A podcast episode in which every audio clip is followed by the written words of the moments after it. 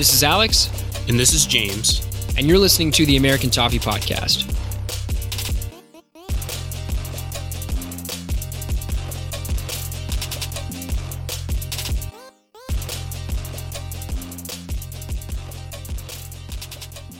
Welcome back, everybody, to the American Toffee Podcast. I hope that everyone has had a wonderful weekend, or as wonderful as a weekend can be without Everton playing. As always, I'm here joined by Alex. What's up? And our very special guest today, we're very pleased to welcome on David Alexander.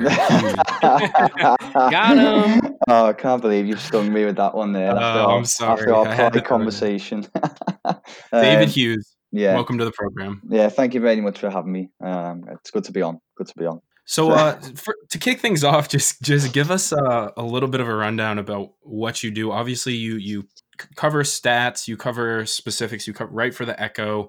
You kind of, cover, I guess, you're on a, several different platforms. So, how did you decide you wanted to be a football writer, a football journalist, whatever you Hmm. whatever you be called, um, and kind of what was your path to where you are now? Well, I- I mean, for me personally, it was quite a, a long-winded process to get from from A to B.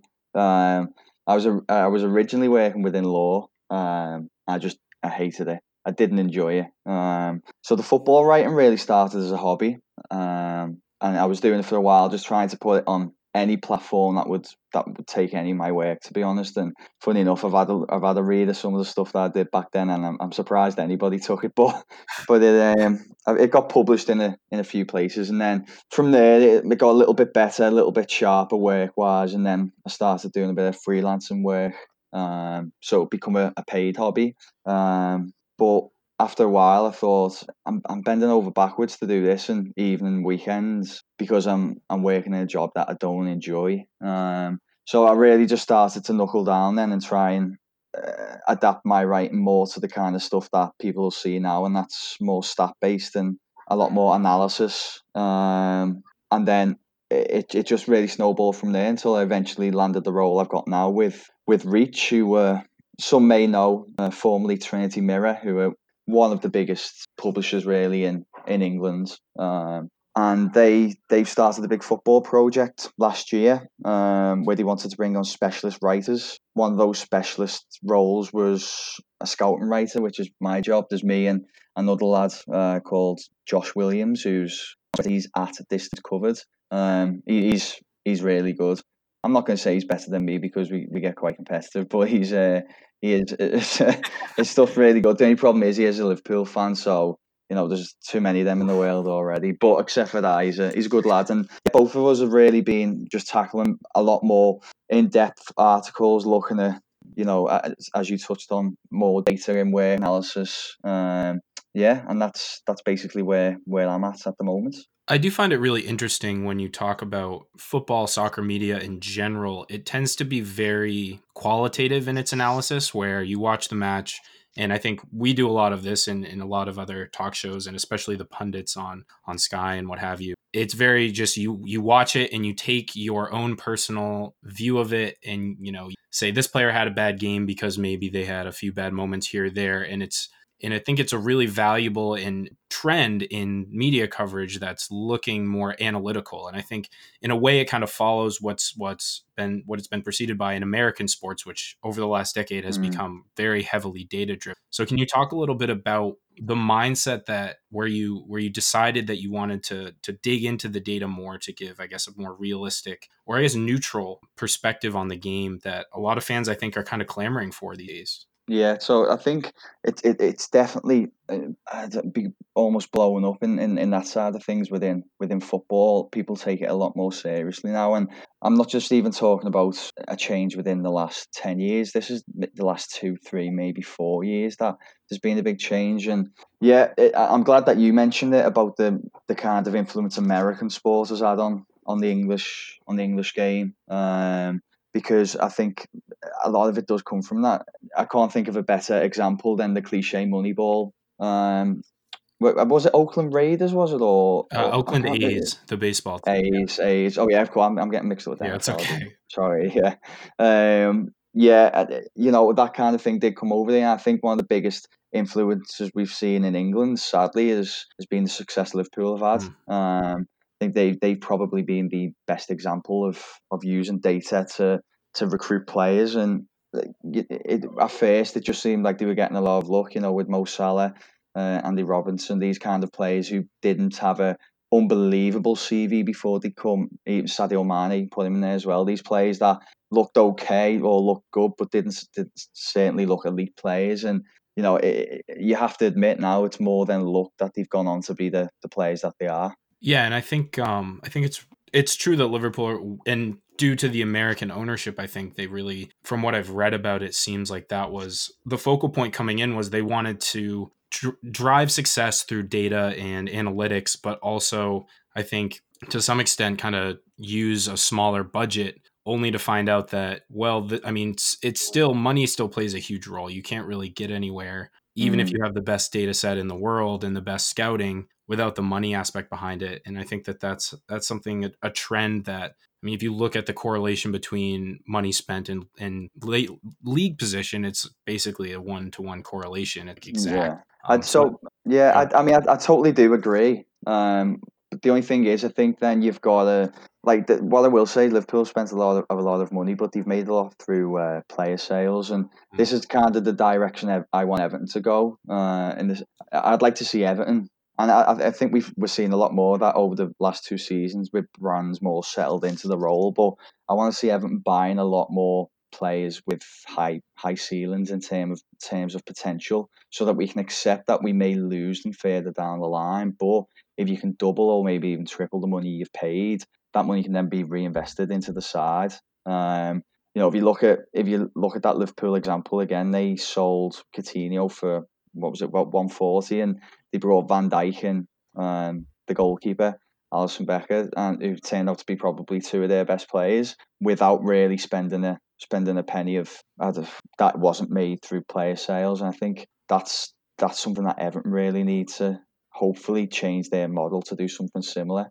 I think they are. You know, we look at Richarlison, uh, the way the, the way he's going at the moment, he's a fantastic player, and I think he, he, he could go on to be in the in the top one percent in football. Um, so you, you could make a lot of money further down the line from player sales with him. Not that I want to lose him anytime soon, but he's just a really good example and, and the turnover is kind of unavoidable in especially even if you're in a club like Liverpool's position where you are com- competing in Europe every single year basically it's still inevitable that that players will want to leave. And so it's important to be able to to turn over players for a profit and then also find those adequate placements. And I think Everton find themselves in perhaps arguably a less desirable position where there's probably more clubs higher on the the totem pole as far as global player ambition that yeah. if a lot of clubs come calling oh, there's there's more clubs that players will view as a step up from Everton mm. for now, and I think that will change over the coming years. And you look at a player like Moise Kean or Richarlison, like you said,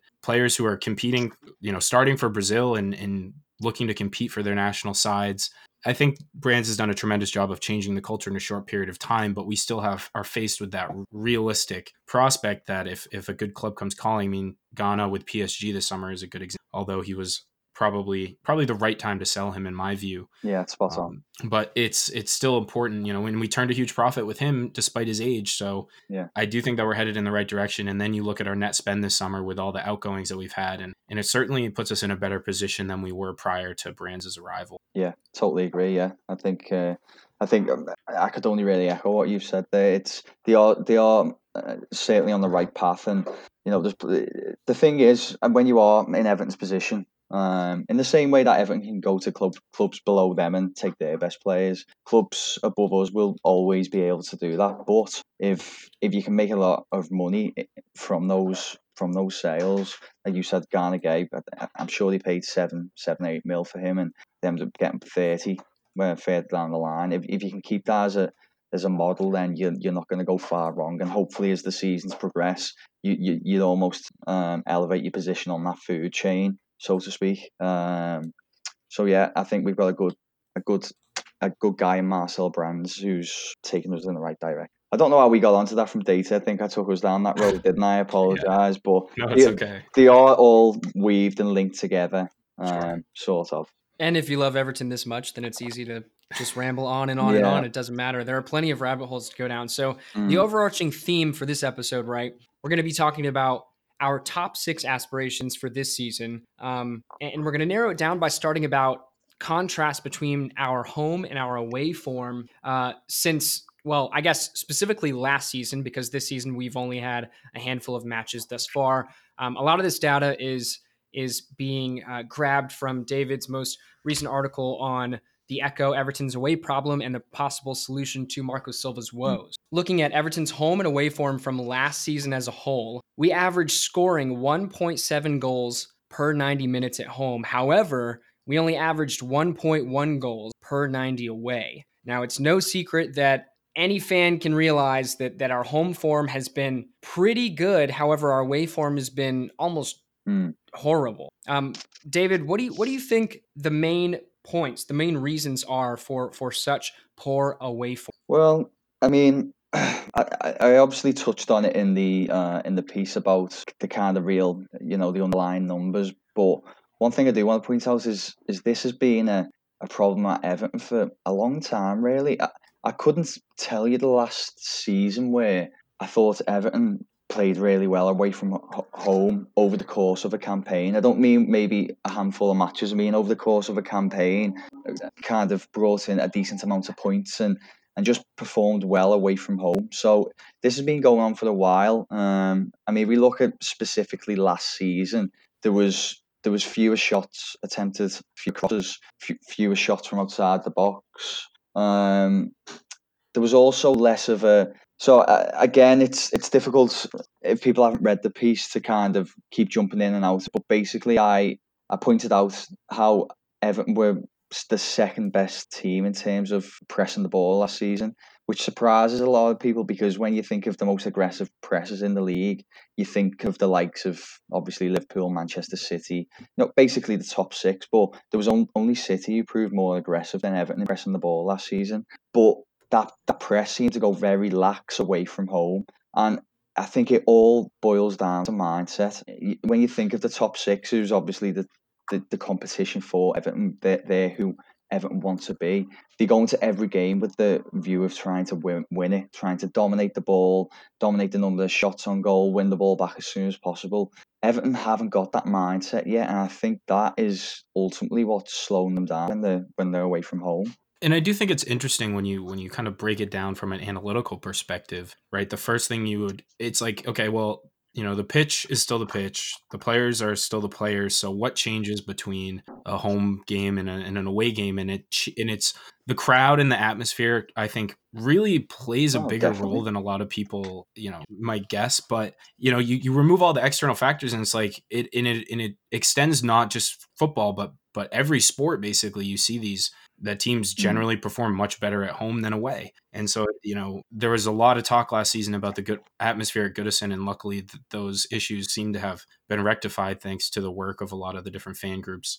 Um, tremendous work that they've done there. But I do think that that the team itself has shown that they do have a hard time when when the opposition fans when they're away really get into the match and, and we do look scared at times and mm, at its core that's the whole point of having home fans right to intimidate the opposition. But i, I just think it's really interesting and, and also the fact that that you brought up about the press in your article the fact that we were so prolific and, and aggressive with our press even though Marco Silva in a lot of ways was still in the, in its in his reign was in its infancy and he was still working to mm. kind of instill his philosophy amongst the team. Um, but it does get a lot more difficult when you've got opposition fans that that really kind of their whole goal is yeah. to put you out put you out of your, your, the right mindset and and I think in a lot of ways it's just about mental strength and being able to overcome the conditions in which you're playing. Yeah, see, the thing is, I, I think we can all agree it's unlikely to be an exclusive issue for Ever, Everton. I'm sure True. if we if we if we did the, the same sort of data work on every side in the Premier League, I, I haven't done it, but I, you'd be you'd more than guess that it it throw up similar results, but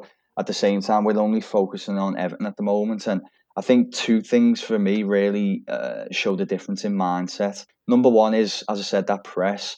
If you're actively looking to win the ball back as soon as possible, or you're looking to win the ball in advanced areas, that to me says that you want to be the dominant side. You, you want the ball, you want to control the game.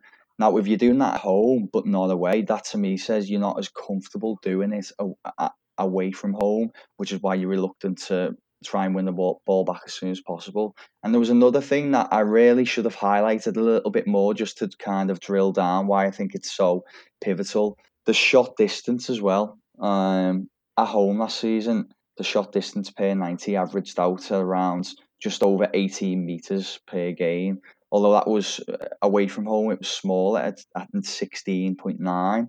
The, the importance of that to me says that Everton a lot more, or the players anyway, or are a lot more confident at hitting the ball from distances further away. Which obviously, the further away you are from the goal, the less chance there are there is that it's going to actually go into the net. But there's still that confidence that they're willing to take the shots and take those chances. Whereas it seems away from home, they don't have that same confidence in their ability, and there's more of a reluctancy to to take on these shots from further distances out and more awkward angles. And again, that all boils down to me to that that confidence factor. Um, and I think that's the only thing holding them back at the moment. Yeah, I think in practice, that's a really good point because I, I, would have never, uh, I would have never thought to look at a statistic such as uh, shot distance, but I guess that's why you're the professional, David. Well, yeah, yeah. loose there. in practice, a good example of that, right? And, and this doesn't necessarily have to do with home and away, but look at our left hand side of attack now, right? So we had Bernard last season, and and one of the one of my biggest gripes for Bernard was he never looked to score. Mm. Right, Bernard is the type of player that he's going to move it and he's going to create a goal scoring chance. But if he had the option between taking a shot himself and laying it off to Calvert Lewin or, or, or Sigurdsson, mm-hmm. he's going to lay it off. Yeah. But but look at who came in. We signed a young guy from Arsenal named Alex Iwobi. Yeah. He comes in on the left, and and actually his his goal scoring record at Arsenal over the last couple years is not very good at all in the Premier League. Mm. But Marco Silva said immediately when he came in, we want more goals from Alex Iwobi. Yeah. And over the last two matches we saw him play, one of the first things he looked at doing was going for goal, even if it's at the corner, you know, the corner of the 18 yard box on the left hand side. Mm. I remember a shot specifically from there. Yeah. And so, so it, it seems as though Marco Silva is trying to get that point across that, hey, our wingers specifically, um, well, ideally, he's telling Dominic Calvert Lewin as well, take more shots, yeah. right? Take more shots, be more aggressive because because at the end of the day, I mean, we all know Gylfi Sigurdsson only scores bangers, right? and the reason why is because he takes the chance, right? Yeah. He takes the chance. He he at Leicester City, Leicester City, uh, in which he turned Maddison he showed showed the young number 10 how it's done and then pinged it from I don't even know, 25, 30 yards out. I mean, that's a perfect example. And and and hopefully there's more to come um, on all sides of the attack this season. Yeah. See, I like to call it the Vincent Kompany effect in the sense that, mm. you, you, know, at the end of that, if we were talking XG, that, that, that chance must have been 0.01. It was, it was, yes, it was almost the impossible angle. But ultimately, that goal ended up winning the league title for, for Manchester City. And I, I understand that you don't want to be taking pot shots from all over the pitch because ultimately they're low vol, uh, low quality chances, which means they're very unlikely to lead to goals. If you're doing them over and over, it's it, it's unlikely that you're going to score many goals. Put it that way, but at the same time, you don't want to go too far down the other end of the metric in the, in the sense where I think Everton are teetering on a little bit in that they're too cautious. You need to try and strike up a balance. And I think you spoke about Iwobi there. That was a really good point in that, yeah, when you when you compare Iwobi and Bernard, they're actually really good players to compare on, on this subject because Bernard can be very reluctant to shoot and Iwobi doesn't seem to be like that at the moment. And even Bernard's only goal of this season, it was a a shot where it, it, takes a little bit of a nick on the way in, and it, it, wasn't the best hit shot, but that ultimately led to a goal that won the game. Um, so yep. it's yeah, it's it, it's something that I, I think we've got to see a little bit more in terms of more shots and don't be scared to take them from distance. Aston Villa as well. So for me, Aston Villa was a real frustrating game to watch because Everton was seen so set on trying to play get the ball out to the flanks that there was plenty of shooting opportunities in the middle of the pitch, just outside the penalty area. But we had no players who had the confidence to actually take the shot on. So we were working the ball out to these wide areas, crossing the ball into the likes of Tyrone Mings, who it's it's it's, his bread and butter, just heading them out. You know, he, he, they will. Those central defenders are happy to deal with those balls all day, every day.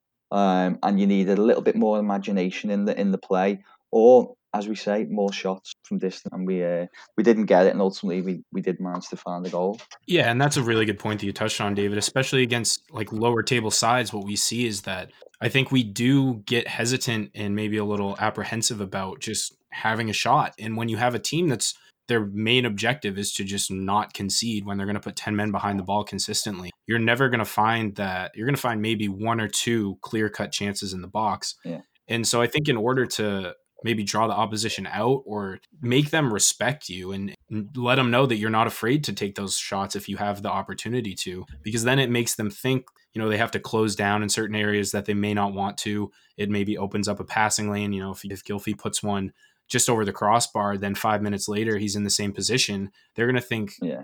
instead of maybe backing off they're going to want to come to yeah you spot on and then he can it, it, changes your the options that you have because the the defense it doesn't know what to expect. I think in many regards against those lower table sides, we are very predictable in what we do in attack. Yeah, I, I mean, you you literally, uh, I, I couldn't add anything more to that. You spot on. If you, if if if if a player takes a shot from outside the box, even if it does go wide or high, as you said, it, it gives the defenders something to think about. Now they start thinking, well, we'll have to close that down, which then in turn breaks that defensive shape. And that's when when you're facing a low block, especially in and around the penalty area, that's what you need to be doing. You need you basically need short, intricate passing. You need to keep you, you need to try and uh, disorganize the defense by pulling uh, players out of spaces. You know, moving the ball. The last thing you want to be doing when you're facing a low block is putting the ball out wide and just crossing it in where there's there's ten outfield players just waiting to head the ball away. It's it's too easy. Um, and yet, if you're mixing it up with shots, shorter passes, I'm not just constantly putting it out on the flanks, then you give them more to think about, and those spaces start appearing where you can carve open more more imposing chances, shall we say? Yeah, and you know, I think I think one of the one of the one of the instances in which I'm really excited to see Moise Kean play is when we're facing teams with with the low block when when he gets more acclimated to the league and, and how quick the league moves and, and how fast matches are played. Mm. One thing that we saw the other day against Wolves was was his ability to turn when he receives the ball. He, he tried a couple of a couple turns, a couple mm. spins, yeah. and and it didn't come off because his touch was a little was a little big. However, imagine that sort of ability um, and, and technical ability that we don't necessarily see in Calvert Lewin from from from Moise Kean in, in upcoming matches um, against some of the lower sides that are looking to just sit in deep and, and not give us a whole lot of a whole lot of space. I, I'm I'm really excited for him specifically with his just ability and his hunger to get a shot off, and I think it's really going to benefit us and win us a good amount of points this season, um, assuming he can he can stay healthy and stay fit. And, yeah. and Dominic Calvert Lewin doesn't come firing in out of nowhere. yeah, well, I mean, and I mean, I like Calvert Lewin, but I can't imagine that happening. What I like about um, Ken Kean, which whichever anyone favors, is um, it's a strength already. Nineteen years old, but it, it seems like players bounce off him and you talk about the turning ability that he has, you know, a lot of that comes to in his strength to hold these players off. Um, I think he's got great footwork. Interestingly, it's something to watch out for because just before Everton signed him, I, although I, I knew about him, I think we all knew about him. I wanted to actually scout him for the piece I was doing, so I looked at a lot of his footage for Juventus in Italy, and he is very, very right-footed. Um, mm. If you if, if you get to see him next time he's playing, almost all of his touches are on the right, but he possesses such an ability with his right foot that it, it doesn't cause him any harm, doesn't give the defenders any sort of advantage. He's that good with it. Um, and there's a lot of players like that who get away with it. Harry Wilson is another one. He's very, very left footed because he's so good with that foot. It, it doesn't cause him any issues. Um, and that's why I like it. I, I just think he's got a lot more factors to his game than Calvert Lewin has. For me, all he's missed so far is a goal. I think if he had if he had that, he would have ticked it, ticked every box for us so far. Um, we saw bits of his, his, his pace on the ball, his skill, the, the power behind the shot. I, I, he was really unlucky with that one that rattled against the post against uh, Lincoln. Lincoln yeah. Uh, yeah, he was really unlucky with that. So I think he's going to be really exciting to watch this year. Yeah, I agree, and it, it may be a bit of a lazy comparison, but it does remind me a little bit of of Romelu Lukaku in the sense that you know his his it's, it is. I mean, that's the obvious. No, no, it, it makes me laugh because I, I have heard three people say that in the last week, but the, the caveat every time was, I know this is a lazy comparison, but uh, everybody said something to do with dreadlocks, they think. But um, yeah, I, I, mean, I totally agree. I was going to say, but I, I did my best not to. And luckily you did instead. yeah, I fell right into that one. You set that trap for me. But, but, but, but it's obvious like his his ability to defenders have to respect his pace because if they turn he'll he'll be or if they let come too close he'll turn and be by them. But also the strength that he possesses it, it's two kind of contrasting features that work really well and, and make him a kind of a nightmare especially at mm-hmm. only 19 like the amount that he still has to develop. Um, I, I will be watching to see how many touches he takes with his left versus his right. Yeah. I'll be have my little tally up and i'll be either one. Let we'll me know. yeah. all right so Let's talk about our top six aspirations for this season. I don't think it's it's any secret that Manchester United um, are are not looking very favorable um, based on the fact that they sold Lukaku. Not that he was a huge asset last season. I mean, he scored goals, but not enough. Um, they got rid of Sanchez, who again did not really um, contribute last season. However, this is this is somewhat off subject. Watford just fired uh, their manager. Oh, we're getting into and and and well, well, to put it in perspective, he had five wins in his last 16 matches. However, Ole for Man U has had three wins in his last 16. So mm-hmm. Manchester United are first of all, he's done worse. Uh, second, the, the the teams that they're putting out um, on match days are extremely young and and and a lot of them are, are decently academy based. Then we have Chelsea with the transfer ban. Um, they're not looking. They're looking better than Manchester United, but but they're not looking extremely strong. Unfortunately, our boy Kurt Zouma is is not even close to performing the way he was for us last season. So Everton, you could say, and and as as Fat Sam said last week, if if there's a season for us to break into the top six, it's this season. Yeah. Okay. Now, if we're looking at last season, let's compare a couple of these teams that that we would say we might be competing for that fifth or sixth spot. So, so in terms of away matches, because we're, we're wrapping it back towards uh, the, the home and away form, because we know our home form is solid. Man you were fourth in the league for away form, nine wins, seven losses. Chelsea were fifth, nine and seven. Um, Leicester were seventh with seven wins and eight losses. Everton were 12th out of 20, five wins and nine losses away from home. Okay, so mind you, everyone played 19 matches. Um, everyone played pretty much the same clubs away and home. So when we're talking about last season, which it could be argued that we, we should have done better um, in, in our home and away form, do you think that we're going to have the same issue this year with our away form and, and, how does that affect maybe our top six aspirations in in relation to these other clubs that have um, difficulties in their own right Mm, well, simply from, from, that was a mouthful. Yeah, I, I no. gave you like three different questions. I'll, so I'll try. I'll, just just start where you like. Yeah, I'll try and um, I'll try and cut through this as I go. But uh, uh initially, from Everton's point of view, I think yeah, if Everton, it's this simple. If Everton put in a similar performance away from home this season compared to the last, then they're, they're not going to get anywhere near top six. Um, I actually think Bournemouth away next weekend is a huge game. Um, if Everton if, uh, didn't win, so I'm like even even if they got a draw, if they didn't win that game, I would be very pessimistic about their chances of securing a place in top six this season because that is a, a game that should should be won on paper, but a game that they, they probably wouldn't win. And in, fact, Everton's record isn't great there. Um, they threw it away last year when they, they I think they went three one up and finished three all. Um, it might have been the season before where they conceded late again. Um, uh, we just had some real horror shows down there, so it's a big game on Saturday.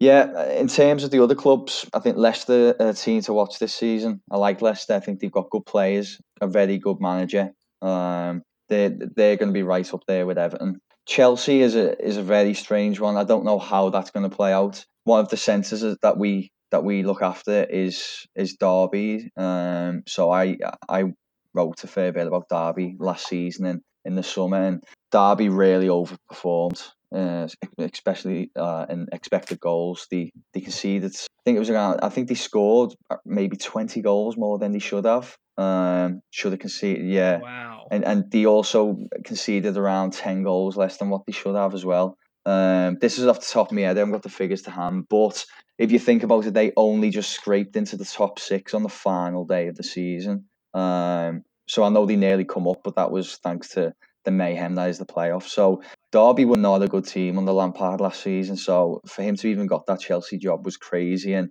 we've kind of seen a roller coaster start to it as well. That they was they were uh, well beaten against United, and then they picked up the first win a couple of weeks ago. But yeah, I don't know what they're going to be like. And United, are, United are in trouble.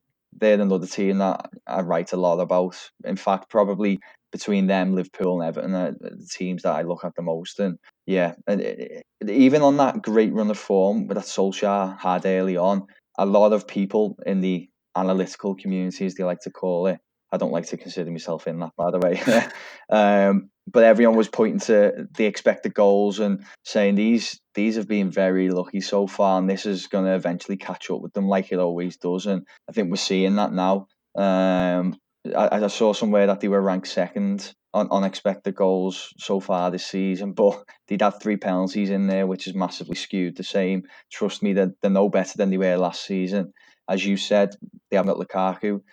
Even even though he wasn't a great player for them, he, he did score goals, even if it was in the matches against the smaller sides. They've got no players to break break down these smaller teams, and they I think of of the six, they're the ones to go. Uh, Liverpool City will be out on their own. I think Tottenham will be up there as well. Arsenal could potentially be in and around Spurs, but yeah, United and Chelsea, the ones that we're going for, and uh, I think we've got a chance. I really think we have a chance too, and you touched on a lot there. Yeah, between you and Alex covered a lot. Sorry, but it's true, and, and and it's a narrative that's been unfolding for quite a while. I think Man U are in as a club a very perilous position right now because I know there's a lot of distrust and even vitriol directed towards their ownership, but they're also kind of tough because in a tough spot because they backed Solskjaer and they said that they were going to stick with him. And after what happened with the debacle with Mourinho, kind of that fiasco last season, they they you know we know that chopping and changing every few months is not the recipe for success.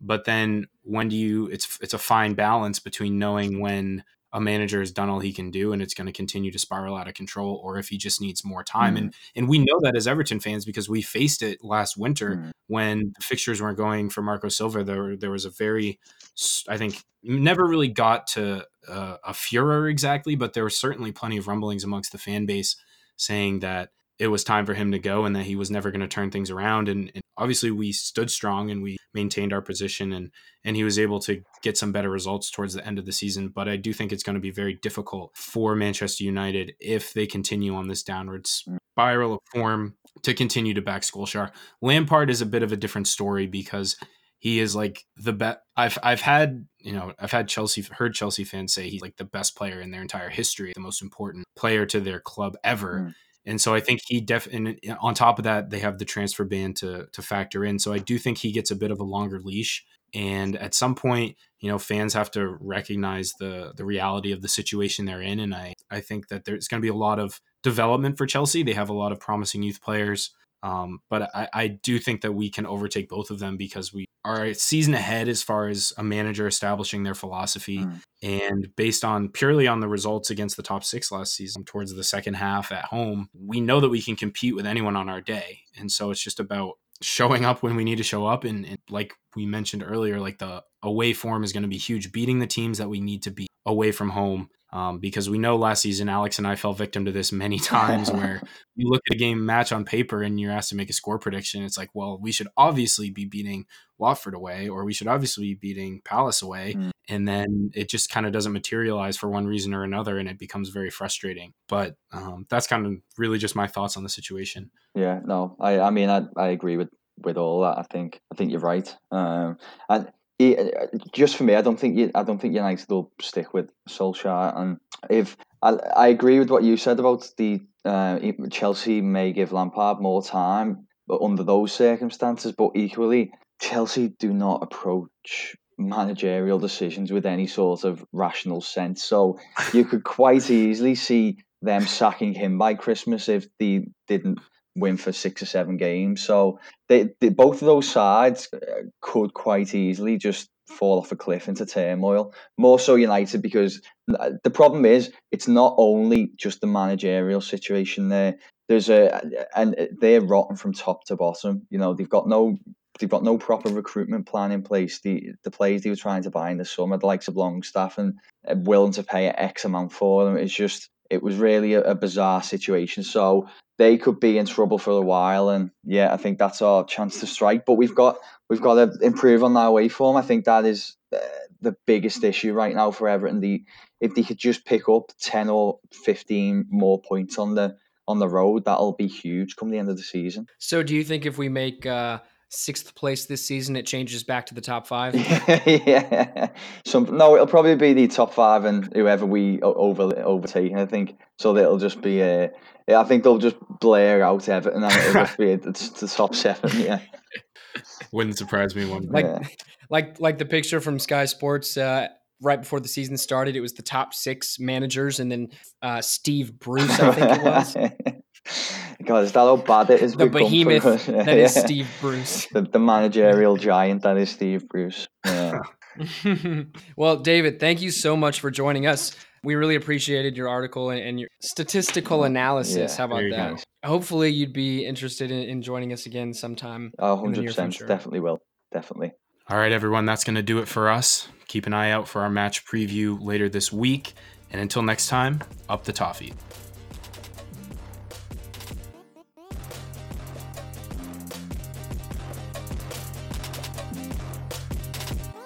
Thanks for tuning in to the American Toffee Podcast. Be sure to follow us on Twitter at USA Toffee Pod to stay up to date on the latest episode releases and Everton news. And we'll see you guys next time.